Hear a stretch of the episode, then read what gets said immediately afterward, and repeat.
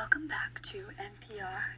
My name is Ainsley Warden, and I am happy to introduce a new podcast coming to the air called Musical Time Machine. This will be the first episode, only a couple minutes long, going over what we will be talking about in the musical time machine. Being a musical time machine, we will focus on each era of music medieval, Renaissance, Baroque, classical, romantic, and 20th century. Each era has information about the politics and society so you can understand why the music sounds the way it does. Along with that, there will be famous pieces played by whomever the popular composer was during that time. A slight dissection of that 10 second introduction of the music will follow. Instruments used during that time period will also be listed. Knowing how music has grown and formed is an important way to understand how we have so many in- instruments and genres today.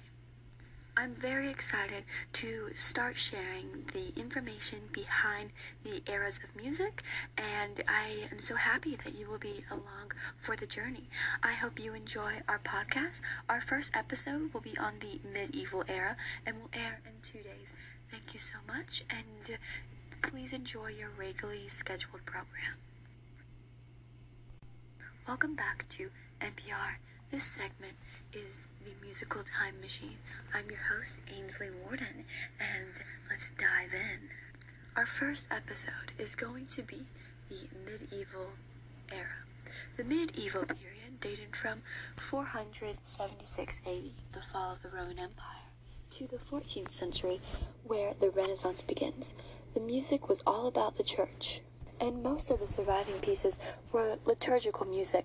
Most of this music was single voice, though when other voices were added, they were only parallel to the main voice. There were not many instruments, so it was mostly vocal music. Musical notation was not yet invented, so there was no way to write rhythm and pitch. During this time, monarchs were the only government. It was a very busy time historically, with the Crusades, Magna Carta, Black Death, and the One Hundred Years' War taking place. With so much death and change to society, music was not important. Many artists of all professions were poor and overlooked. It was not a job that would create a living. If an artist were lucky, the king and queen would request them to play for a gathering. Many pieces of music were destroyed by not being taken care of, and the effects of time. There are not many known pieces of work or composers, so society viewed music as unimportant. Steps were not taken to preserve the music. I do have a fun fact for you guys listening. Instead of saying forte, which now means uh, loud, uh, and pi- piano, which means soft, they would say haut for loud, spelled H A U T, and bass for soft, which I think is a little ironic since bass now means loud. Um, but there's your fun fact of the day. Now getting into the musical aspect of Musical Time Machine, some composers that we do know of are Peretinus, also known as Peretin Magnus, Hildegard von Bingen, and our final one is Guillaume de Machaut. Peretin was considered a temporary artist, a contemporary artist of the time who studied at Notre Dame. He is known for Salvatorius Hodie. Von Bingen was a female artist who made chants for the Catholic Church. Machaut was a poet who wrote about love and loss. He composed a sacred piece called Messe de Notre Dame. Some instruments that were around were the flute, bagpipes, pipe and tabor, flute, trumpet, lute, harp, and viola. The music that was played was nothing like we have today. I will be playing a couple pieces for you. Our first piece is going to be by Machaut, and this is the Messe de Notre Dame.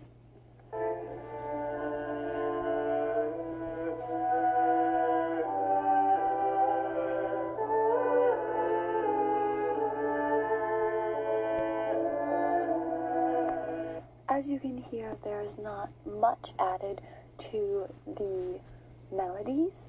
It is one single voice with the voices around it. The next piece is from Hildegard von Bingen.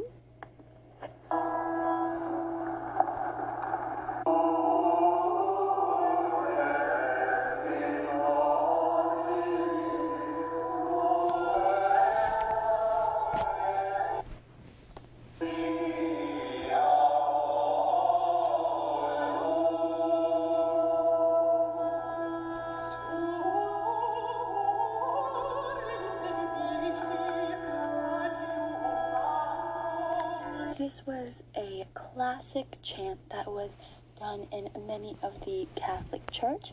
You could say that this was a type of choir back in the medieval times. The last piece I will be playing for you is from Portonen, and that is the Salvatorius Hodie.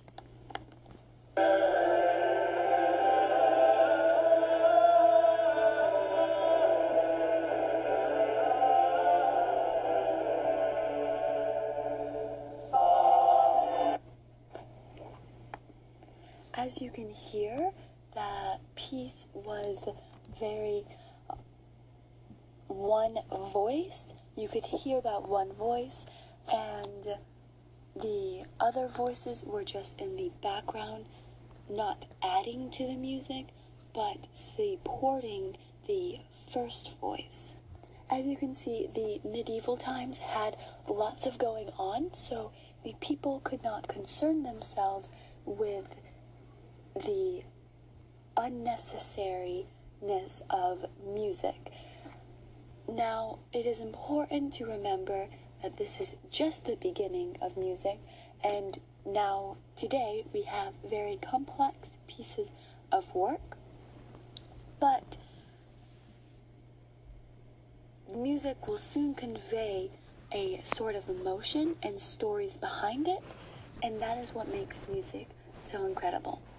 I hope you enjoyed our first podcast, um, our first episode, sorry, in the musical time machine. Our next episode will be on the Renaissance, and I hope you will tune in to hear that. Have a great day, and I hope you enjoy the rest of NPR. Welcome back to NPR. This segment is titled Musical Time Machine where we look into the six different eras of music. I'm your host, Ainsley Warden, and let's dive in. This episode is all about the Renaissance. Now, if you're listening, you might not know much about the Renaissance era. There are a couple names you might recognize, like William Shakespeare, Leonardo da Vinci, Nicholas Copernicus, Michelangelo, or even Galileo. But those are not the only people that had a major effect on the Renaissance. This period was a major change in society and politics. In French, Renaissance means rebirth, which is what happened to Europe. Originally, the Renaissance started in Spain, where just a simple change to an oil painting made this entire era. The change in art began in painting, where many artists began to gather perspective in their oil paintings. This was not seen, it was more abstract and not really an outlook on the world. The artwork became more realistic in a sense. Society became more educated and literate. Latin and vernacular literature was incorporated into the language. People wanted to be educated. People wanted to learn. In politics, diplomacy began to develop, giving people the right to be in the government. This is a complete change from how it was before, only having a monarch rule over. The church also began to not have as many supporters. It started separating from the government, making people able to become more invested in the sciences and the math. Another thing that was noted was that people weren't just Christian anymore. They began to learn about other religions and practice those. Now that you have some background on the Renaissance, this whole episode is about the musical aspect. It's important to note that the arts became more needed in society. Artists were more accepted and were sought after. People wanted to have art in their homes, they wanted to go out and listen to music, they wanted to go and see the plays. Before, it was not common for people to go out and want to view this type of work. But during the Renaissance, people became more interested in the arts. Some examples of musicians were Jacob, also known as Jacques Arcadelt, his famous work being Salvagina A5.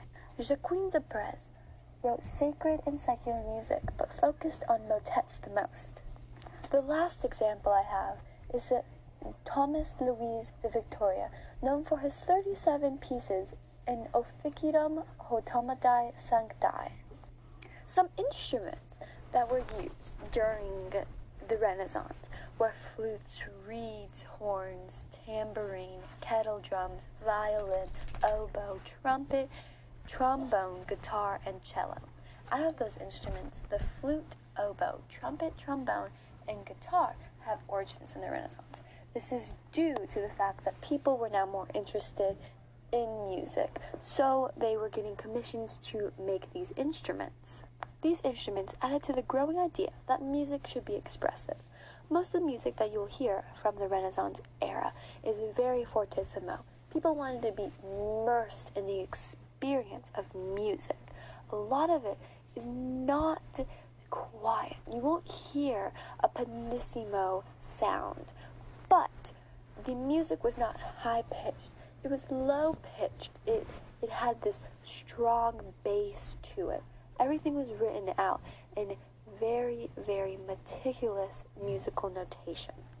I would like to take the time and play a couple famous pieces that were written during the Renaissance. The first piece I will be playing for you is Missa Lama Supe Voce Musicales.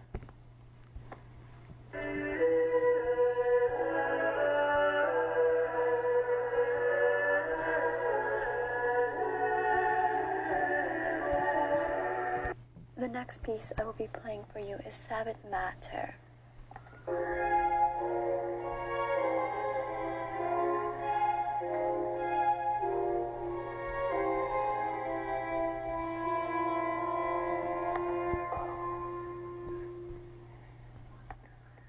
In this piece, you can really hear the violin coming out.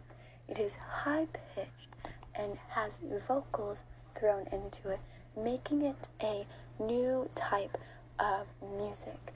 Uh, this is why the Renaissance was so important. The next piece will be Spem in Alium, which translated is Hope in Another.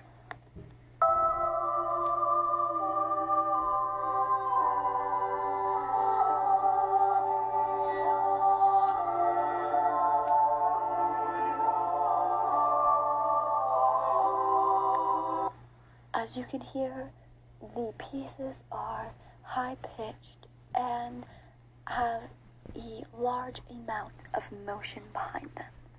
The final piece I will be playing for you is Missa Aeterna Christi Munera. Translated means Mass Gifts of Eternity.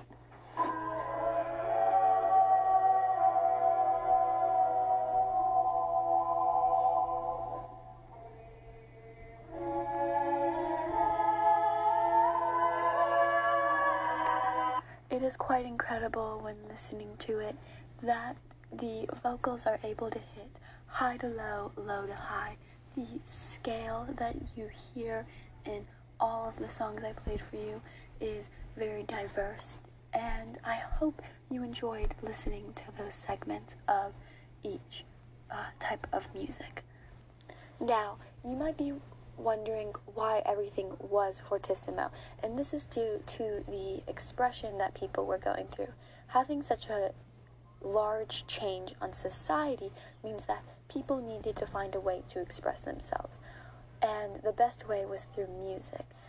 The arts have never been used for expression, they've only been used for showing a black and white picture that was very simple. There were no emotions behind the artwork and now the emotions are starting to come through.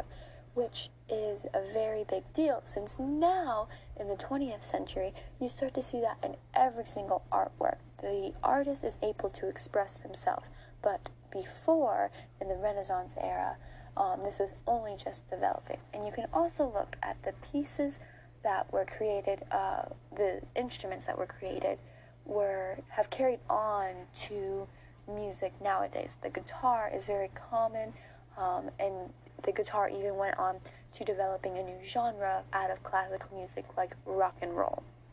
That is all I have for you today. Thank you for tuning in to Musical Time Machine by NPR, and I hope that you will join us again uh, next Tuesday to listen to the uh, new episode that focuses on another era of music. Have a great day. Well, welcome back to NPR.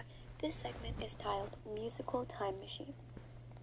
I'm your host, Ainsley Warden, and we're going to look over the Baroque period in this episode.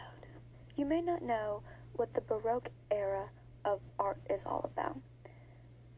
This isn't talking about a set of historical facts, it's talking about this type of art. The art became really detailed and elaborate. This is not just talking about paintings, but also music. Uh, it dated from the 17th to the 18th century and started in Rome and Italy and then spread to the rest of Europe.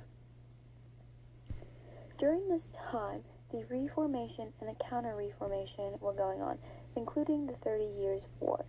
This was noted to be one of the bloodiest wars of all time. At this moment, the Protestants were fighting for their freedom and their rights.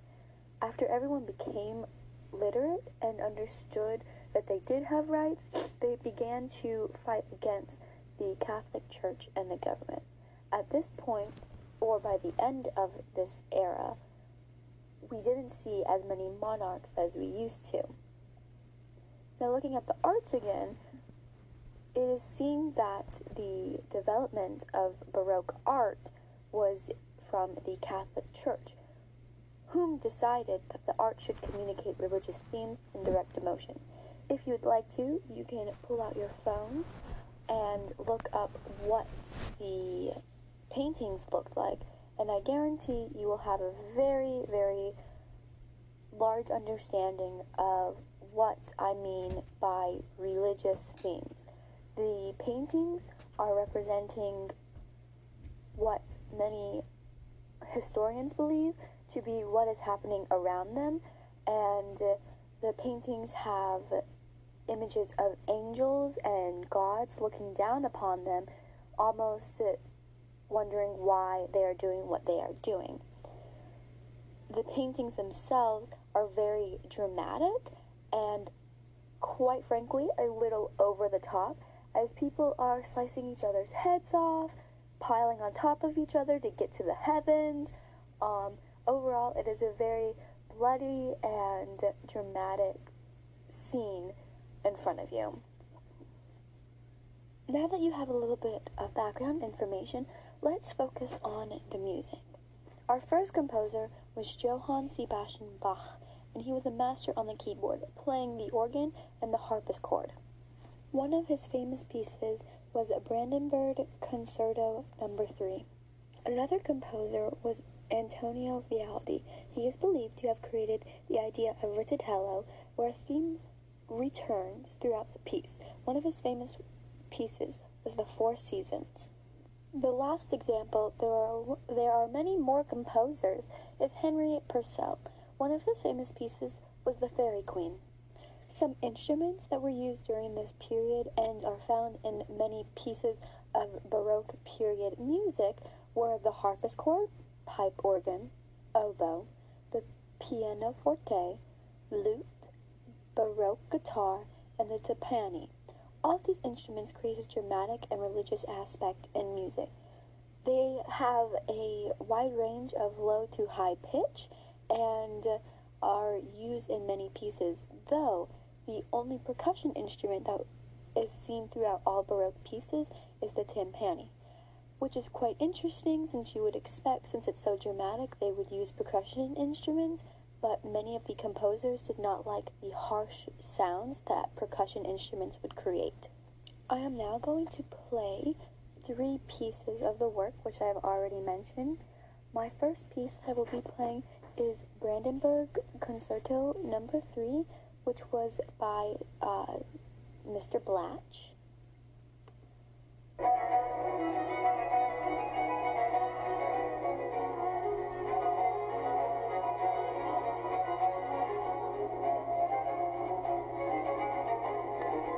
With the fast tempo, this music took a wide, wide, wide effect on many of the listeners at the time.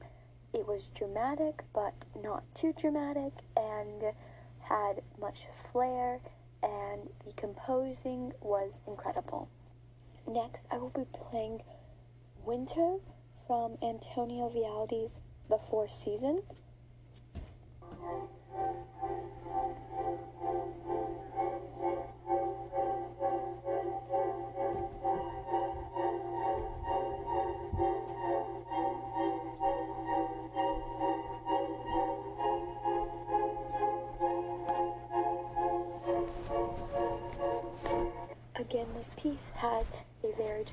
Sound with the high pitch. It also builds suspense in the beginning, this making it another piece of Baroque music. The final piece I will be playing for you is Henry Purcell's The Fairy Queen. You will have to know that I am only playing around 10 seconds of each piece, and this piece of music is to be telling a story. So if you do enjoy it, I do recommend listening to the entire thing.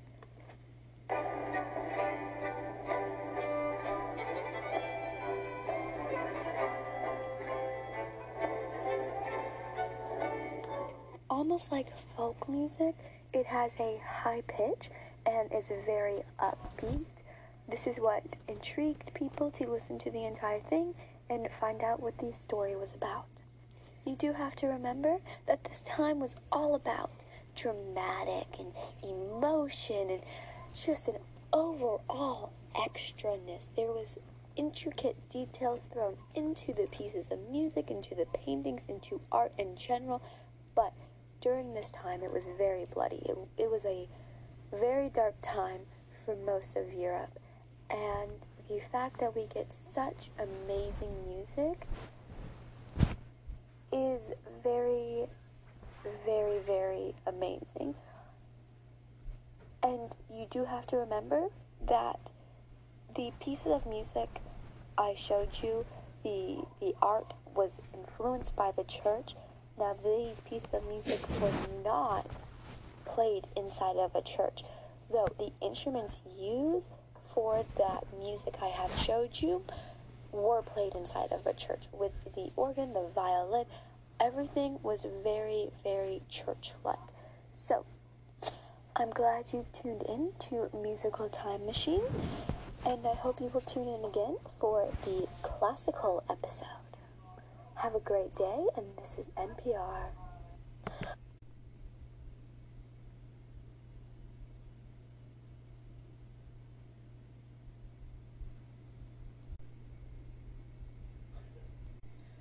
Welcome back to NPR. This segment is called Musical Time Machine. I'm your host, Ainsley Warden, and let's get started. The next era of music that we will be cover- covering is the classical era. This is by far my favorite era of music, and I'm so happy to be sharing it with you today. The classical era dated from 1750 to 1825. Some names that you might remember are Newton, Mozart, and Beethoven. Now, during this time, the monarch had less control in the government. This is due to what happened in the Baroque period, which was the many fights that happened involving the lower classes and them wanting to speak their mind the monarch started to become more of figureheads while a parliament or a group of elected men would make the decisions. wars were breaking out across the world where people wanted to have a voice. Examples are the American Revolutionary War, which was from 1775 to 1783, and the French Revolution, which was from 1785 to 1815. Most of Europe started to change their architecture, literature, and the arts to a more classical ideals, hence the name classical era. Many artists wanted to conserve the art style of classical Greece and the antiquity of it. Everything becomes more crisp and cleaner. In addition, sizing of the orchestras became much larger, um, which was why we have a large uh, orchestra today. The music became layered with melodies coming from multiple instruments. This made the music more audible and fuller. With such change in the social and government structures, people wanted something to not change, so music went back in time. Though there are notable growth involving musical notation, multiple instruments from different groups, and complex melodies. It was also important to note that after having almost what seems like a complete freedom of composing from the Baroque era, the Classical era put rules and regulations on the type of music acceptable. Our first composer is Franz Joseph Haydn. He had a steady job with the Royal Esterhazy family and was nicknamed the father of the symphony or the father of the string quartet. One of his famous pieces, there are 160 options that are all amazing, was String Quartet Opera 64. Next, we have the young Wolfgang Amadeus Mozart. His music style is like that of Haydn's, but was more showy. And many critics would say that he would have too many notes. He started his career at age 5 and died at age 35. He wrote 600 compositions, but one example is Symphony Number 41 in K. In sorry, my bad. Symphony Number 41 in C, K551 Jupiter. Our last composer is Ludwig van Beethoven. He is seen as the bridge from classical era to romantic era, where his music began to break the mold and rules by adding emotion to it. Unlike Haydn and Mozart, he only wrote nine symphonies, all quite amazing, but his famous one was Symphony Number no. 9. Some instruments used during this time were violins, viola, double basses, flutes, oboes, clarinets, bassoons, horns, trumpets, timpani, and the piano. I will now play some excerpts from each of the examples of famous pieces I have shared. The first one will be Haydn's String Quartet. Um, here you go.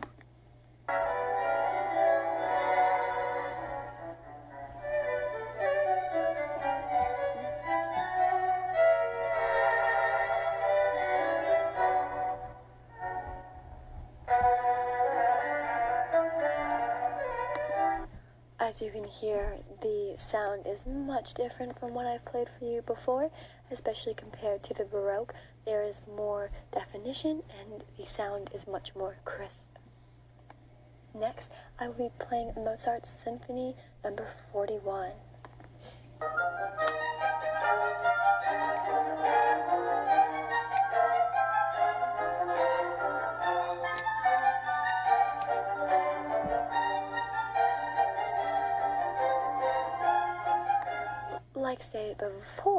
Mozart was definitely more showy than Haydn's, but uh, you can hear the, again, the crisp sound, and it has been much more formal, and there seem to be more rules to it compared to previous music I've played. The last one I will be playing is Beethoven's Symphony Number no. 9.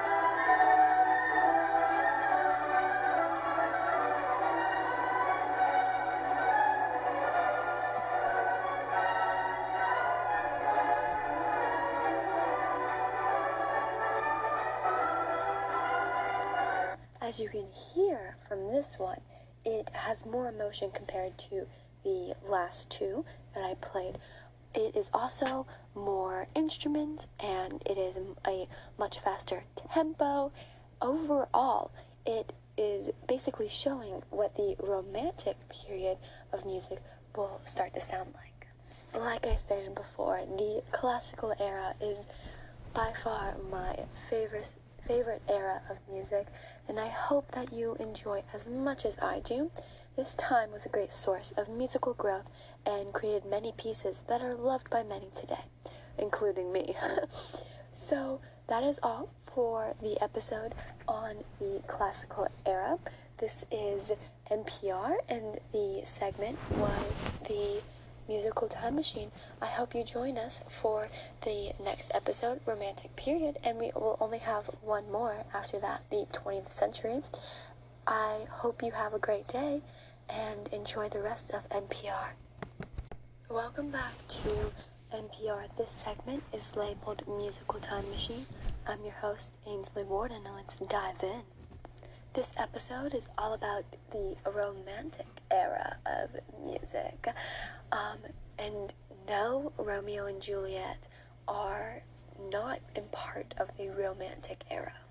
The romantic era of music dates from 1825 to uh, the hundreds.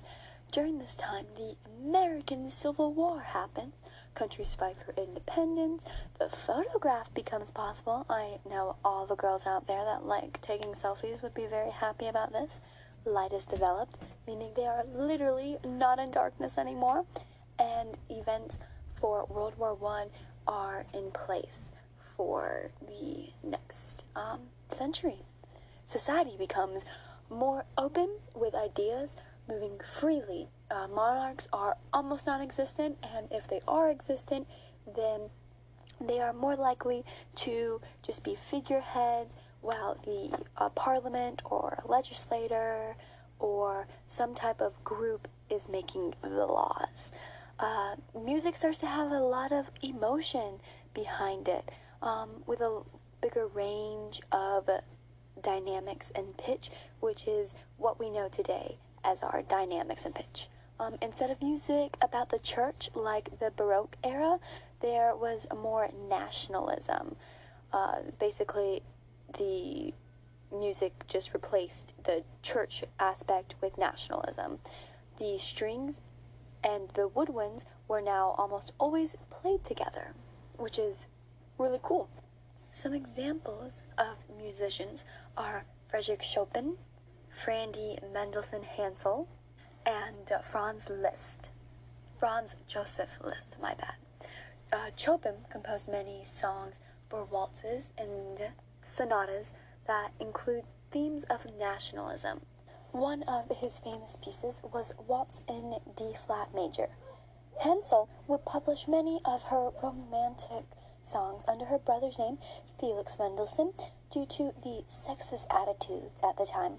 One of her famous pieces is Easter Sonata. Liszt, arguably the best piano players of all time, was known for his dramatic gestures, intense facial expressions, and adding his own style to his pieces. One of his famous pieces of work was the Hungarian Rhapsodies. Some of the most used instruments of the time were the piano, woodwinds, which was a new development due to the Industrial Revolution. Not that woodwinds weren't around, but they were more commonly used in the orchestras due to the high um, ability to produce them.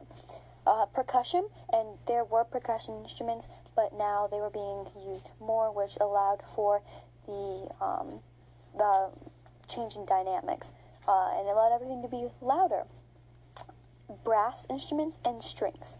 The, um, now I'm going to play for you the pieces that I have mentioned. The first uh, music I will play for you is by uh, Chopin, and it says Waltz in D flat major.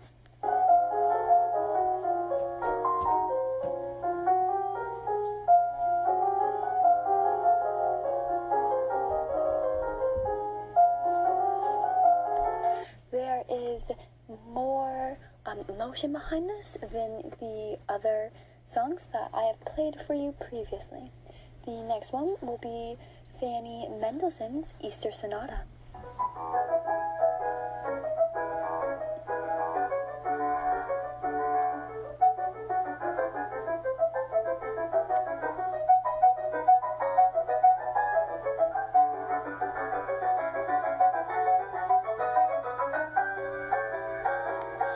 This is definitely one of the more faster tempoed songs of the time, but again, there's more emotion behind it and an overall higher pitch. The last one I will be playing for you is Liszt's Hungarian Rhapsodies.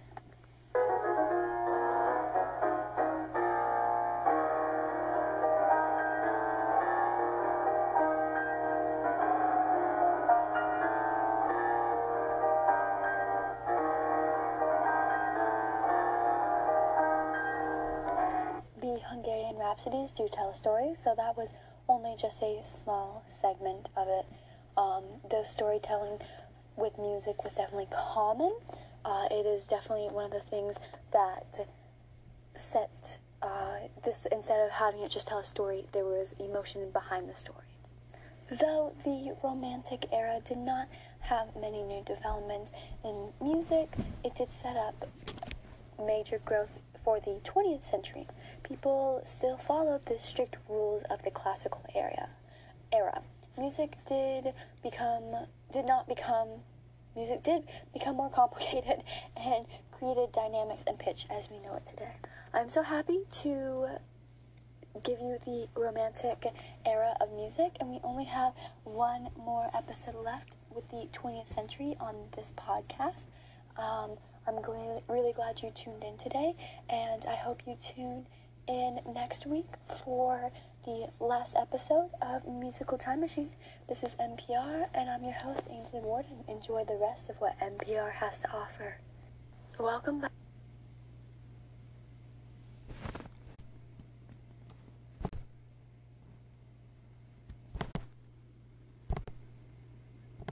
Welcome back to NPR. This segment is titled Musical Time Machine. I'm your host, Ainsley Warden, and let's dive in. Now, I know most of you listening probably know a lot about the 20th century, but we are focusing on the music aspect of the 20th century. It is important to know that the 20th century is very, very large. The recordings and musicians were more commonly accepted, and the recordings were saved. So there are a lot of musicians out there. I am not physically able to cover every single one, but I am covering three artists. I'm actually covering two artists in one band, and if you would like to know more about the 20th century music, please go and look it up yourself. But I do hope that this does get you maybe interested to go and do that. Now, the 20th century era of music dates from the 20th century to the 21st century. Some known names from the 20th century are Albert Einstein, um, Winston Churchill, and Princess Diana. Now, there are many more, those are just a couple. During this time, musicians started to break away from the rules and the similar sounds from the previous eras. Classical music began, classical music began to branch off into lots of different sub-movements, which in ends created genres. This time was great for inventions like the internet. The internet allowed people to listen to music using some type of portable device. It did start with radio, and then it began to go into cell phones. Though over the time span of the 20th century, the devices became more compact. Music was now shared across the world, so someone in Asia could listen to American music, and someone in America could listen to Latin music, which was not heard of before. With the invention of the internet, the use of electronic instruments became more used in songs and in orchestras. Musicians started to add no instrumental sound into songs. What I mean by this is it was electronically created, so it was not uh, a guitar or a piano. It was something created by a computer. The creation of autotune also allowed singers to achieve the perfect sound even if their voice was off. During the 20th century, it was also very busy, like the medieval era. Some events that took place are the Spanish flu pandemic, World War I and World War II, nuclear weapons, nuclear power and space exploration, nationalism and decolonization, technical advances, and the Cold War and post Cold War conflicts. Society was changing too, with war and people moving to different countries to escape said war.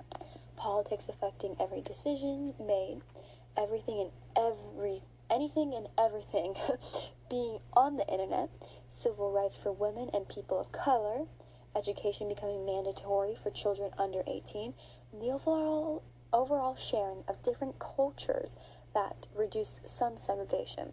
There was no, I mean, no line between cultures anymore. You could be whatever, whomever, it did not matter in the 20th century. Due to such wide changes, it is only reasonable that music would also go through changes. The demand for music skyrocketed when the internet allowed music to be played anywhere instead of at a concert hall. Music became more accessible to people that may not have had the privilege of going and being able to pay to go to a concert hall. People began to share their outlook on society in their music. Percussion instruments began to be used more frequently in songs. There's so much more, it is hard to cover, and I will repeat what I stated in the beginning of the episode. Due to the wide amount of new music types, this episode will only cover the top three composers. Like I said, it will be two singers in one band, like every episode. Okay? That does not mean that every new genre will be covered. This is when the creation of genres, you have anything from rock and roll to pop to rap to R&B to blues to electronic. I mean, there is so much I cannot cover everything. This will also mean that lots of interesting facts will be miss, missed, which I do encourage you to look up after this episode. Now, let's get started with our first musician. It was our first musician is going to be Frank Sinatra. He was in the genre of jazz, swing, traditional pop, and easy listening. Sinatra was in the music business during the 1930s and was a vocal singer. One of his famous songs was Fly Me to the Moon. The next singer is Elvis Presley. He was in the genre of rock and country rock. He was making music during the 1950s and was also a vocalist. One of his famous songs was Suspicious Minds. The last example is a band called The Beatles. They were in the genre psychedelic rock and blues. They were performing during the 1960s, and instruments used were the rhythm guitar, bass guitar, lead guitar, and drums, including vocals. One of their famous songs was A Hard Day's Night. Their famous album is Abbey Road, and many people do go to Europe and take pictures on that famous, um, famous road. Uh, so instruments that were commonly used were strings, woodwinds, brass, percussions, piano, electric guitar, electric electric keyboard, and vocals. Now, I will play for you Fly Me to the Moon, Suspicious Minds, and the Beatles song A Hard Day's Night. Again, I encourage you to look up other songs. These singers and songwriters and musicians were from different era or different time periods within this uh, era. So there's so much more to cover, and I beg you please look up more because it's very interesting. The first song I will be playing for you is Fly Me to the Moon by Frank Sinatra. Hey,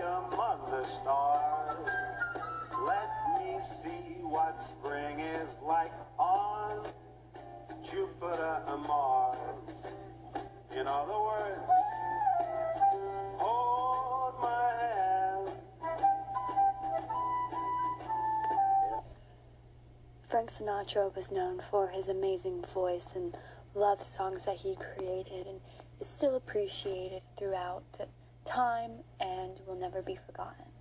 The next song I will play for you is Elvis Presley's Suspicious Minds.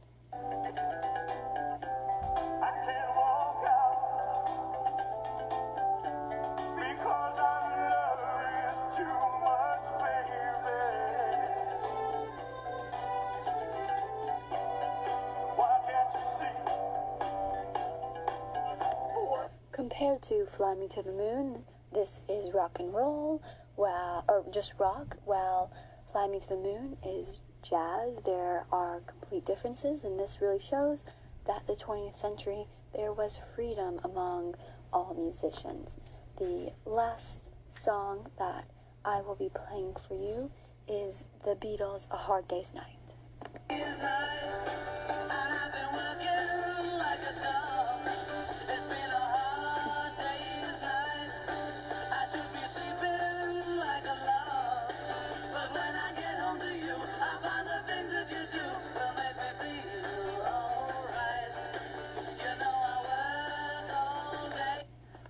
As you can see, the music becomes a little bit more happy, though the songs themselves have different meanings behind them.